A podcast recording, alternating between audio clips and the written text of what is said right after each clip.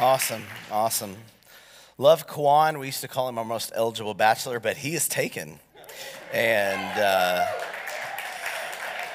so, any other guys want to step up? I mean, here we go. Uh, you let me know. He gave us permission, so we never outed anybody. Uh, but it's, it's so great to be with you. If you're new with us, maybe you're going, What is this church about? They like to clap a lot. Um, my name is Chris Pate. I'm the lead pastor here, and just thankful to be able to minister with you, uh, to you today, and get in the Word of God together. Before we get in Scripture, and we've had a lot going on, but before we dive into continue our series on Abide, uh, I want to mention he made reference, uh, Quan made reference to our fast. We had a great fast. How many of you guys got to join us either online or a few of the days. I mean, this is our sixth service this week. So our staff's a little tired, uh, but we are energized by the Lord because the spirit is willing, even if the flesh is weak. And so it's been such a great week. This every year, this week is so great. And our fast isn't just us and our church here in Houston, but we get to celebrate with our Every Nation Global family, which is the network we are a part of. That has 80 countries represented. And so we got to pray, fast together, all in one accord, and believe God for what He wants to do for 2022. I hope you are filled up. Those of you online, with at least half of our churches online right now and has been, we hope you are filled up. We hope you are blessed and ready to go. It's been such a great time. Friday night was the culmination of our fast and the ending, and I got to share some vision about where God is going. If you want to know about that, go to our YouTube Uh, subscribe, hit, smash that like button. Just kidding. But do the thing you need to do. You can watch it so you can get more information about where we're going and kind of what we're up to as a church, where we are very excited about the vision that God has called us to as a people to bless the generation and not just be about ourselves. Let me just show you real quick. I'm not going to go into all of it, but we're about to go into a building phase to build first on the left side this building, the smaller building, to build that out, which is this building right over here adjacent to us that we were able to purchase in 2020, the end of 2020. And we've been talking about and praying, what are we going to do with it? We're partnering with a daycare in order to be able to use it throughout the week. It's not sitting there until Sunday. It will be used to bless and reach the community and help have affordable care for families that need that in this time. And we're super excited about partnering with a company in order to be able to do that. And again, isn't it great to have buildings that will be used constantly? And then on Sundays, we're able to use that for our children's church and expand and explode our children's church as we believe uh, God has continued to bless us. And so we're very excited about that. We'll be doing in phases, and you're going to hear more about that in March. So the next thing with this new vision and where we're going and some of the things happening, we are rebranding. Uh, not just Steph Curry and Subway is refreshing. We're refreshing some things. Our logo and and and and and some of our vision with where God has taken us. We have the same mission, values, who we are. That never changes, but sometimes the method changes. And for us, we are instituting a new rebranding of city life. This is picture of roads and specifically the downtown area that really constitutes Houston, the iconic downtown area. And the reason why we're doing this to refresh, but also we want to remind constantly. Every time you see this logo and this icon that we're going to slowly start putting everywhere, we want you to be reminded that it's our job to go to every highway and byway and to immerse and traverse the city to make disciples, to go out, not just to be gathered here, but to be sent to watch Houston change one person at a time, beginning with the next generation, beginning with campus ministry, beginning with where you are in your location, your vocation, your tribulation, and your recreation. We are passionate about this and we want to help that constantly be about our vision in city life. Can I get an amen besides my wife? Okay. Jesus says, My sheep hear my voice. I know my wife's voice, that's for sure. Um, and I appreciate it. I've known her since she was a cheerleader in ninth grade, and she's always been a great cheerleader, but so much more. Oh, look at that. Yes, thank you. Thank you. Thank you. I remember playing football and seeing the cheerleader on the side. I'm Like, did you see that tackle? I remember that. I'm Like, oh, yeah. Okay. Um, we're going to be doing a marriage class on Wednesday nights coming up in February. So there's a plug. Hey, let's dive in. We're going to be in the book of John. You can get it ready, but we're not going to dive quite yet. But today, we're still in Abide series. We're doing a five week series. This is part two. And we're talking about abiding. What does it mean to abide? It means to remain, it means to make your home within, it means to settle in, stay in and abide. And God has made his abode, his home. He came here. He didn't say, Come to me, climb this mountain, traverse it, do what you have to do, be this good. You have to be this tall to be like me and to do what I do and to get into my heaven. He said, I'm going to come to you. That's the God we serve. He traversed and came to us, and he changed the whole world through his only begotten son, Jesus, who we worship. And, and that word that Jesus, John told us last week, we started with this, became flesh. He became incarnate, in meat, incarnate. God became flesh and dwelt among us. We studied and we saw. He abided with us. And so he could then abide in us and through us. So God does the abiding, but then it's our job also to abide in Him, to trust in Him. And we could trust in Him because the word Jesus gives life. We're going to talk about Jesus giving life through His words. I was reading an article recently, and it stumbled upon this interesting article and this interesting man that I found in this article. And You can see the quote of this man named Lal Bihari. He's from India, and here's his quote If you actually kill someone, you become a criminal. If you kill someone on paper, there is no body and no crime. And you're going, what? Let me give you context for this as we're talking about how Jesus gives life, how the word gives life. I stumbled upon this article about an association, a community, a group. You know, you could find a group for anything, but this is a legit association called the Association of Dead People, started by Lal Bihari. I don't know if you've heard of this. It's interesting. Here's the thing, though the Association of Dead People isn't quite what you think. At first, I was like, what is this? Because being alive is actually a requirement to being a part of it. But what had happened is Lal Bahar, in, in the mid 1970s, discovered he was dead on paper. At age 21 in India, he applied for a loan to start a business. The bank wanted proof of identity and other documentation. So he went back to his father's village to get it. That's when he heard the news of his own death. True story. Now, Lal didn't want any property at this point. Now he wasn't interested in a business. He was now trying to figure out what has happened so he can get on with life. Can you imagine if you lost all of your identity and was proclaimed dead? You would, how would you substantiate who you are? He pleaded with every possible official to rectify the error, only in vain. He also tried to do everything he can to get the documents so that he could say, Hey, I'm alive. And this is interesting. This is what he said It became my life's mission to not be dead. And literally his life's mission. So, what had happened as he discovered? In order to inherit his share of the family's ancestral homeland in India, a relative of Bihar's had him declared deceased. You think you have a dysfunctional family. How was your Christmas? Man, it was so hard. Did your family declare you dead so they could take your land? No? Okay, you're okay. Um, maybe something can happen. It said this it took him a staggering 17 years to undo what his relative has done. Can you imagine? Frustrated with the extremely slow process to get himself declared alive, he formed an advocacy group called the Association of Dead People in order to help go through the same thing without having to go through everything he went through. I thought in this idea of the word and Jesus gives life, how crazy it is it? This man's quote, his mission was not to be dead.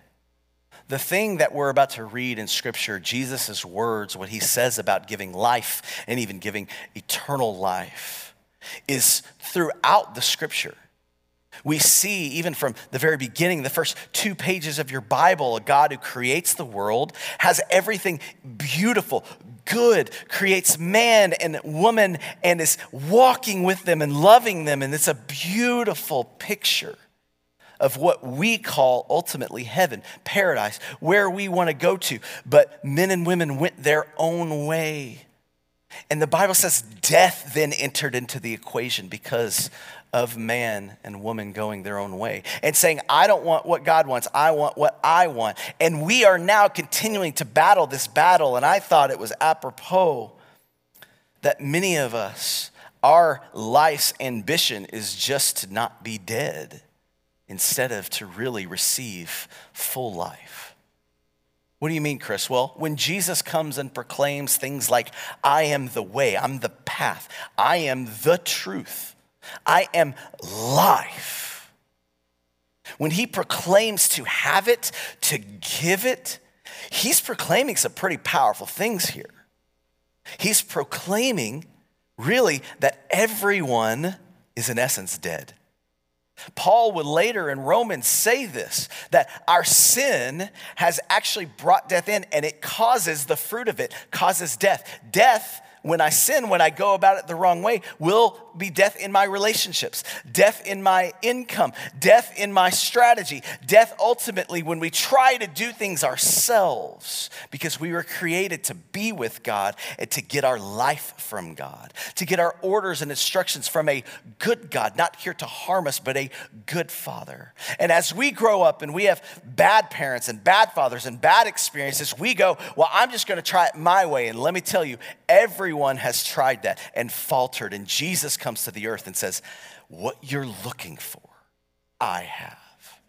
All you're getting and all you're trying to pursue, in all of your getting, in more income. Once I get more income, then I'll be happy. Once I get a spouse, then I'll be happy. Once I, get a house, then I'll be happy. Once I have this, then I'll be happy. Once my kids are grown up, then I'll be happy. Once I go to college, then I'll be happy. Once I finish my graduate program, then I'll be happy. We're trying to get life, and it's funny every time we get it and we eject it in us, it's never enough. It only causes more death because we're called to get our life through Jesus.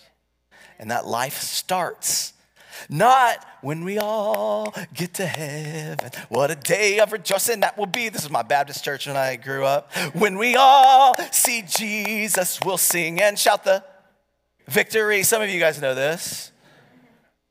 We just think about when I get to heaven, but what about right now? Because Jesus says the kingdom of heaven is now, and we're going now. I want to see life now. And we go, well, maybe I need this article and this thing. Maybe I need this next thing. Maybe I need to wake up early in the morning, then I'll feel more life. And do all those things. That's not bad, but first, first, first, come to the source of life. Now, I'm preaching before we get in the word. Here we go. What does Jesus say? Before we dive into John chapter 5, we're going to look at verses 16 through 29. I want to give you a little context of what's happening. Jesus is going around. He will heal and then he'll teach. He'll heal and then he'll teach. He'll do a work and then he'll teach. And he's confirming who he is through his powers, through his authority. And right before we're about to get to what we're reading, Jesus has just healed a man on the Sabbath who was lame for 38 years. You think you've had a bad two years like me? Yeah, it's been rough. 38 years, people are carrying you, taking you, feeding you, helping you. A lot of us know people that have been in trouble, that have been sick, that have been hurting for years and years and years. This is that man, and Jesus comes to him in this place called the Pools of Bethesda, which, if you ever go to Israel with us, which we used to do once a year, once they open back, we'll, we'll go back because you can actually see that and see where Jesus was. It's amazing. He goes right outside the temple and he sees this man and he has a conversation with him, ultimately heals him. But here's the deal the religious Jews get mad at him because it was the Sabbath. Ooh. Dun, dun, dun. You're not supposed to work on the Sabbath. Instead of rejoicing in the life, they are focusing and actually choking out life with their religiosity. And this is where we dive into verse 16. And this was why the Jews were persecuting Jesus because he was doing these things on the Sabbath. But Jesus answered them, My Father is working until now, and I am working. This is why the Jews were seeking all the more to kill him, because not only was he breaking the Sabbath, but he was even calling God his own Father, making himself equal with God. So Jesus said to them, Truly, truly, I say to you, the Son can do nothing of his own accord, but only what he sees the Father doing. For whatever the Father does, that the Son does likewise. For the Father loves the Son and shows him all that he himself is doing. And greater works than these will he show him, that you may marvel. For as the Father raises the dead and gives them life, so also the Son gives life to whom he will. For the Father judges no one, but has given all judgment to the Son, that all may honor the Son just as they honor the Father. Whoever does not honor the Son does not honor the Father who sent him. Now, we're reading this quick. These are profound words. He's making himself equal with God. Truly, truly, I say to you, whoever hears my word and believes him who sent me has eternal life. He does not come into judgment, praise the Lord, but he passes from death to life. Truly, truly, I say to you, an hour is coming and is now here when the dead will hear the voice of the Son of God, and those who hear will live. For as the Father has life in himself, so he has granted the Son also to have life in himself. Verse 27 And he has given him authority to execute judgment because he is the Son of Man. Do not marvel at this, for an hour is coming when all who are in the tombs will hear his voice and will come out. Those who have done good to the resurrection of life, and those who have done evil to the resurrection of judgment. Now, we don't have time to go through every, there's so much in here, but here's what we're going to focus on today, and I'm going to give it to you in a statement. Jesus is the only one with the ability, authority, and avidity to give you life and life eternal. Now, I lost a lot of you at avidity. You said, Did he make that word up? He did not, but he is a preacher and we have to rhyme. So here, here's what happens. Ability, Jesus is the only one with the power, the only one raising people from the dead, healing people, walking on water, with, by the way, eyewitnesses, okay? Eyewitnesses. We don't just believe things blindly. Eyewitnesses telling us, which is how honestly you believe anything, by the way. Anything you've ever studied in history is based on the testimony of two or three people. This is why we believe this. But he is the only one with the ability, which is the power in and of himself. He has power to be able to say, Be still, in the wind and the waves obey him. We see this power and ability. They saw it with him healing a man that was lame for 38 years. Not only that, though, he's the only one with that level of authority. Authority is not just the power within, but the power given to you from someone else, a higher entity, which we'll get into. And lastly, the word avidity, you should use it 10 times this week just so you have it. It is the eagerness or the enthusiasm or the dedication to do it. He's the only one. He's the only one that's actually followed through with eagerness to help us. And we're going to get to that today. Let's look at well, how does the scripture say he has the only one with the ability to give life and life eternal? Verse 16, his ability is power. In verse 16, it says, as we read, and this is why the Jews were persecuting Jesus, because he was doing these things on the Sabbath. First, law, first of all, Side note if you're working for God and doing God's thing, expect persecution from people. Paul says, persecuted for righteousness, you should rejoice. Now, if you're persecuted because you're being stupid, stop being stupid. That's your fault. But expect not everybody's gonna love you when you love God. Not everybody's gonna love you when you do the work. Can you imagine? People wanted to kill this man who's healing a guy that was lame 38 years. If we had Twitter, they would be blasted, man. If we had pictures, it would be all over. We know the end of the story, what actually happened. And it says this But Jesus answered them. This is, this is amazing. They're mad. How dare you do this? Jesus says, like father, like son. I see my father working. And I love this idea. He's working until now. Do you know right? You know right now, God is working right now. Right now. He hears your prayers, he hears your prayer and fasting. He's working. And when you trust him and rest in him and say, I'm done, I can't do it, he says, finally, let me go. Quit worrying and anxious about everything. How is it growing you? How are you growing even in your stature because you worry about everything in the future? Trust me, because I'm working. Aren't you glad you serve a God that's working? He's moving. If you don't believe that, that is the very crux and root of hopelessness. I'm alone. Nobody's helping me. I can't do it. And I've tried and I've failed. I'm without hope. And Jesus says, All I did is see God move, and I joined him. And they recognized this was a claim of divinity because he said, That's my father. We use that language a lot. They didn't use that language as much. They would say things like, We are children of Abraham. And Jesus would say, Father, God. This was why the Jews were seeking all the more to kill him, because not only was he breaking the Sabbath, but he was even calling God his own Father, making himself equal with God. You have to understand, Jesus proclaims very, very clearly that he's God. People often get mad, but Jesus is a really good teacher. He's a great philosopher. He's a great prophet. But listen, there's no such thing as a great teacher that would proclaim the things that Jesus proclaimed about himself. No great prophet or great teacher proclaimed to be very clearly God to the point that's what got him killed. You understand? And so you cannot say, I really like, I don't like religion or church or these things. I just, I love Jesus and I'm all about Jesus.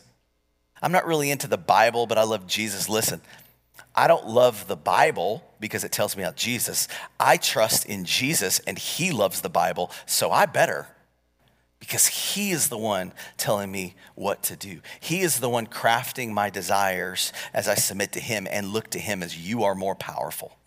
And even in our prayer and fasting, you got to know that. You are powerful, God. You are able. You are able. You are able. That's why we continue in prayer and trust. We see His ability, and He's the only one that could do it while many have tried. And He not only proclaimed it, but He demonstrated it. And this is the beautiful thing. Now, what about the authority, the only one with authority? Let's look, verse 19. So Jesus said to them, Truly, truly, stop.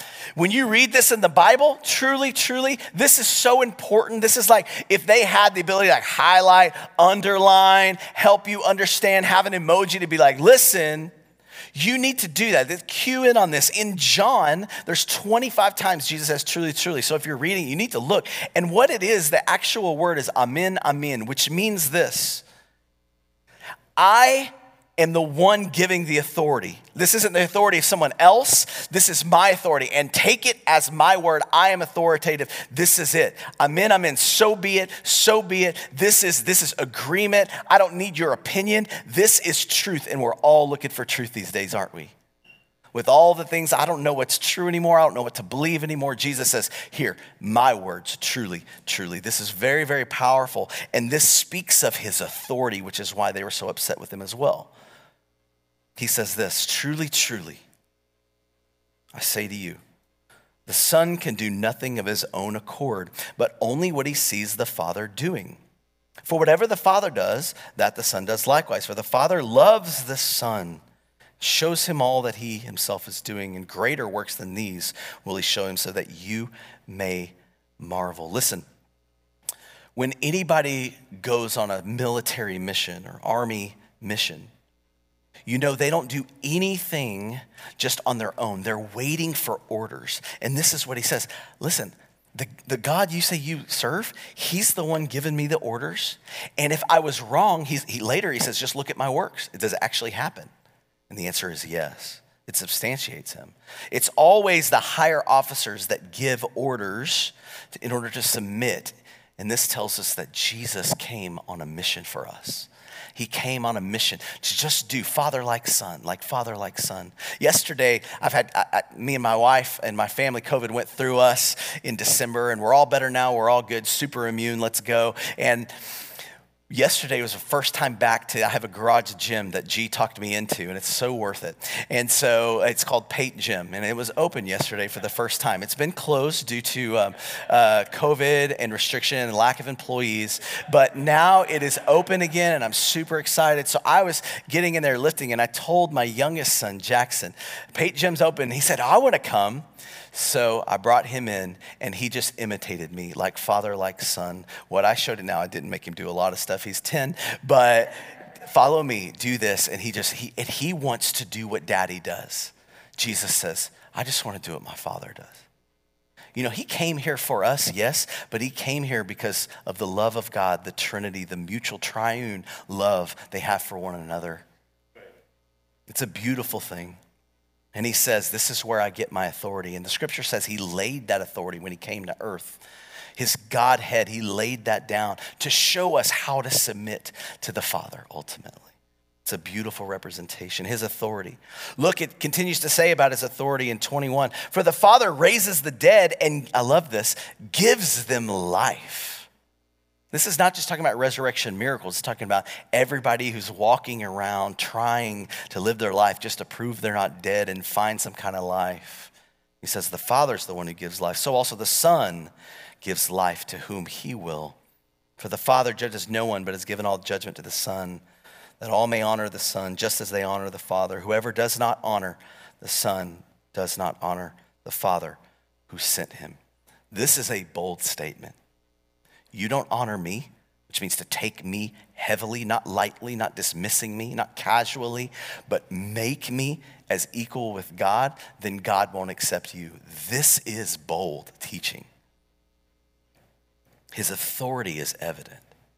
I know in my life when I started trusting in the authority of Him and His Word.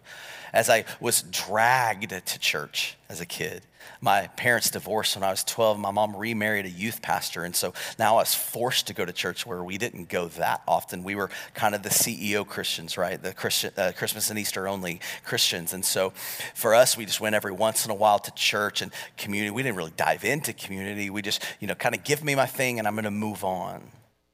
And so I remember arguing with my parents as a teenager. I don't want to go to church. I'm so tired. I don't want to go to church. But I, am telling you, even before I fully gave my life to Christ, there was something about the message. There's something about the atmosphere that changes because God enters the room. And I knew there's life there because I would almost, even as a teacher, almost every time after service say, Thank you for making me do that.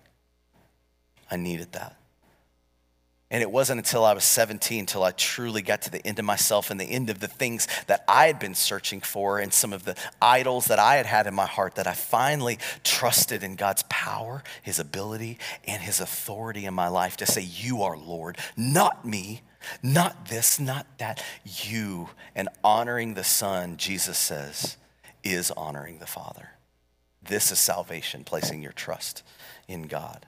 Finally, Jesus is the only one, not only with the ability, with the authority, but also with the avidity.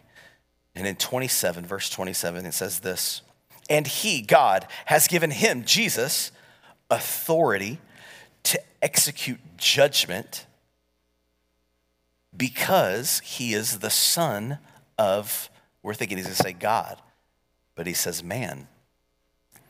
Do not marvel at this. And he's saying to these Jewish religious leaders, don't marvel at this. You know why? Because this has been what the whole story has been about, and you missed it in the Old Testament, in the covenant. You missed it. Don't, mar- don't be amazed because, just like he said to Nicodemus in John chapter 3, how do you not know these things? This is not a new teaching, this is scripture. For an hour is coming when all who are in the tombs will hear his voice and come out. Praise the Lord. Those who have done good to the resurrection of life, and those who have done evil to the resurrection of judgment. I want to hone in on this phrase, he, this identity, this name tag he gives himself, Son of Man. And instead of giving a soliloquy of what this is, some of my favorite teaching is through the Bible Project. I want to show you one of their first videos. You could tell because the art has gotten so much better. If you don't know what Bible Project is, check it out. Download the app, it's fire.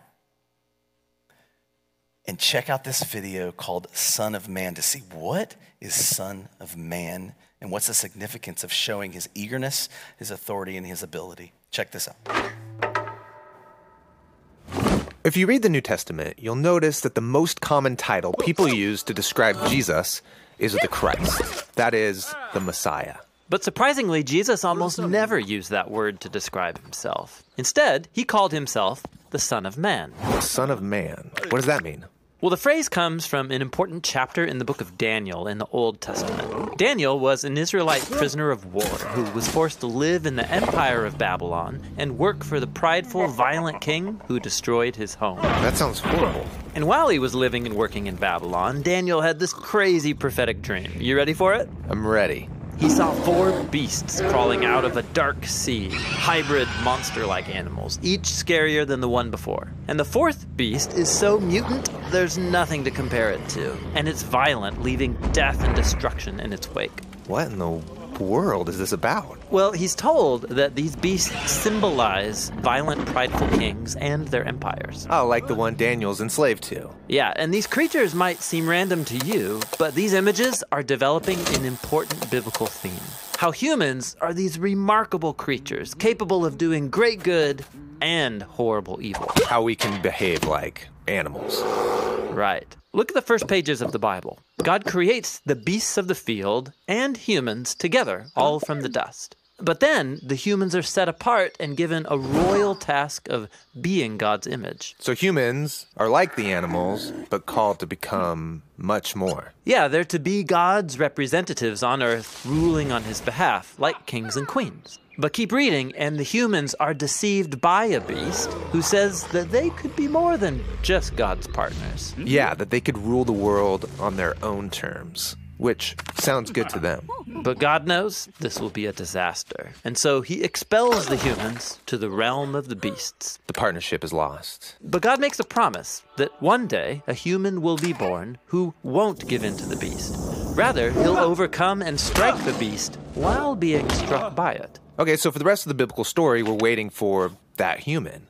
But instead, in story after story, we find people acting like beasts. Yeah, like in the next story about Cain, who's jealous and angry at his brother Abel. God warns Cain that he's facing a beastly urge called sin, a dark, mysterious kind of evil that consumes humans. But God says that Cain can rule the beast if he chooses. But he doesn't rule the beast. He lets this urge devour him, and he becomes a beast.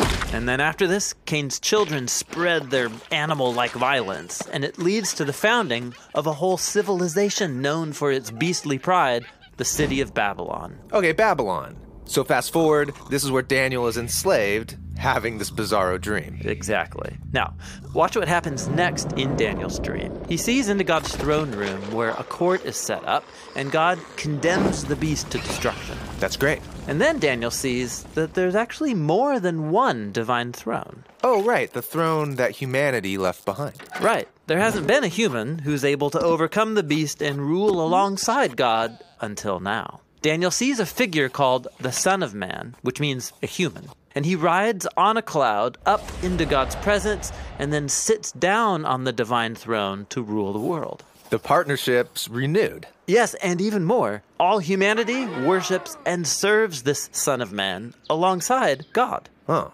worship? So this is no ordinary human. This is like a God human. Exactly. And so now you can see why Jesus of Nazareth, when he came onto the scene centuries later, chose this title, the Son of Man, for himself.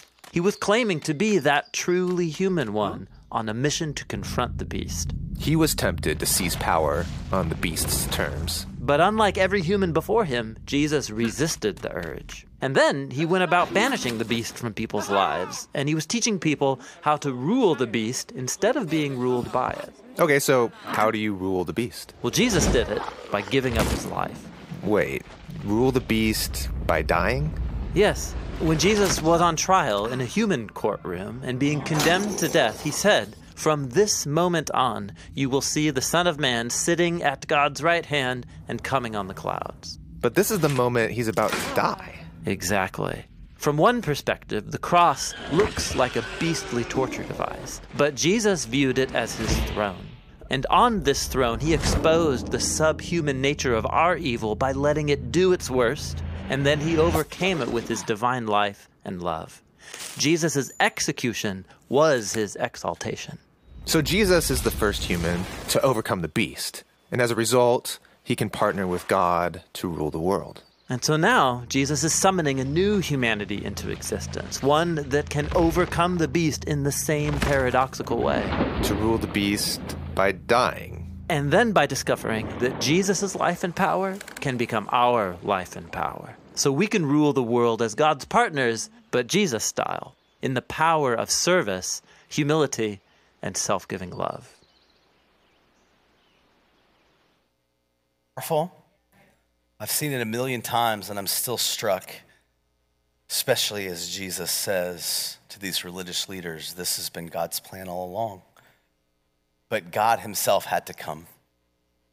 And we now have the responsibility and will be judged based on whether we put our trust in the ability, the authority, and the avidity of Jesus to give us life and life eternal, or if we're to say, No, I got this. So many of us, we could go around the room and give our testimony of how we came to Christ. And a lot of it, we had to get to the bottom, didn't we? We had to get to the bottom where I've tried a little bit of everything I had New Year's resolution. I had resolution. I had revolution. I was awakened and woke to this and that. And yet, at the end, as I continued to try, and because it was just an ideology of man, which was made from the dust of the earth, that Jesus says, if you build your life on the dust, on sand, when the storms come, it crumbles. That's the testimony of everything. And yet, Jesus, the name of Jesus, the church of Jesus, has prevailed for 2,000 years. Why?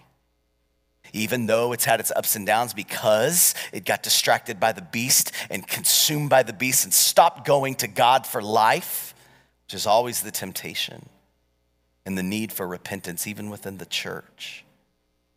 The end of the day, Jesus is looking for a bride that is without spot or wrinkle, people that will say, you know what? I'm done with it all. I'm done with it.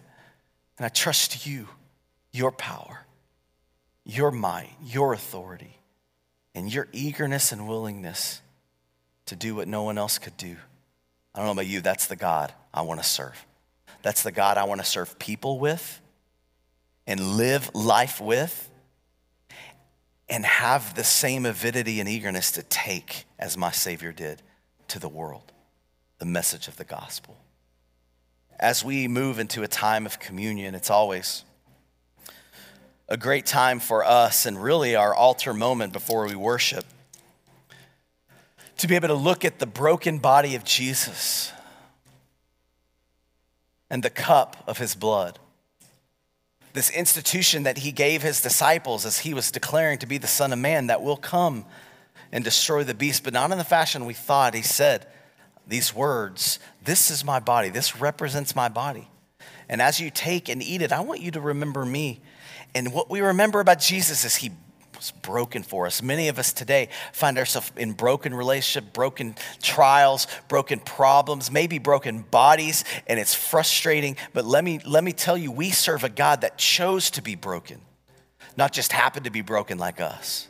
He chose to be broken. And it's that kind of God that would make that choice because He says, I know you're broken. I'm going to become like you so that you can be fully like me with the life of God easing out. And it's that broken grapes that creates the wine, something new and fresh in you. And this is what represents who we are and remind us who we are in Christ every time we take and eat the body of Christ. Do this in remember of him. Take and eat the bread. And we take the second thing he said is the cup, and this is the blood of the covenant. Just like we have our family history and you go to the doctor you say yeah my family has diabetes or has this in it and we have to tell them because that bloodline runs through us and we could maybe potentially have that same type of thing. Jesus says i'm not just giving you my physical body but i want the very inside of you changed as well. So i have poured out my blood a new life and now you can be sons and daughters of god with the blood line and power running coursing through your veins. When you believe and put your trust in Jesus. He said, Take the cup and remember me. Take the cup. I want to pray, and we're going to close in one moment and come up and have some next steps. With your head bowed and your eyes closed, will you pray with me? Father, we thank you that you are good, God, that you are powerful, that you are able to move Lord, we worship you in this place because you deserve it.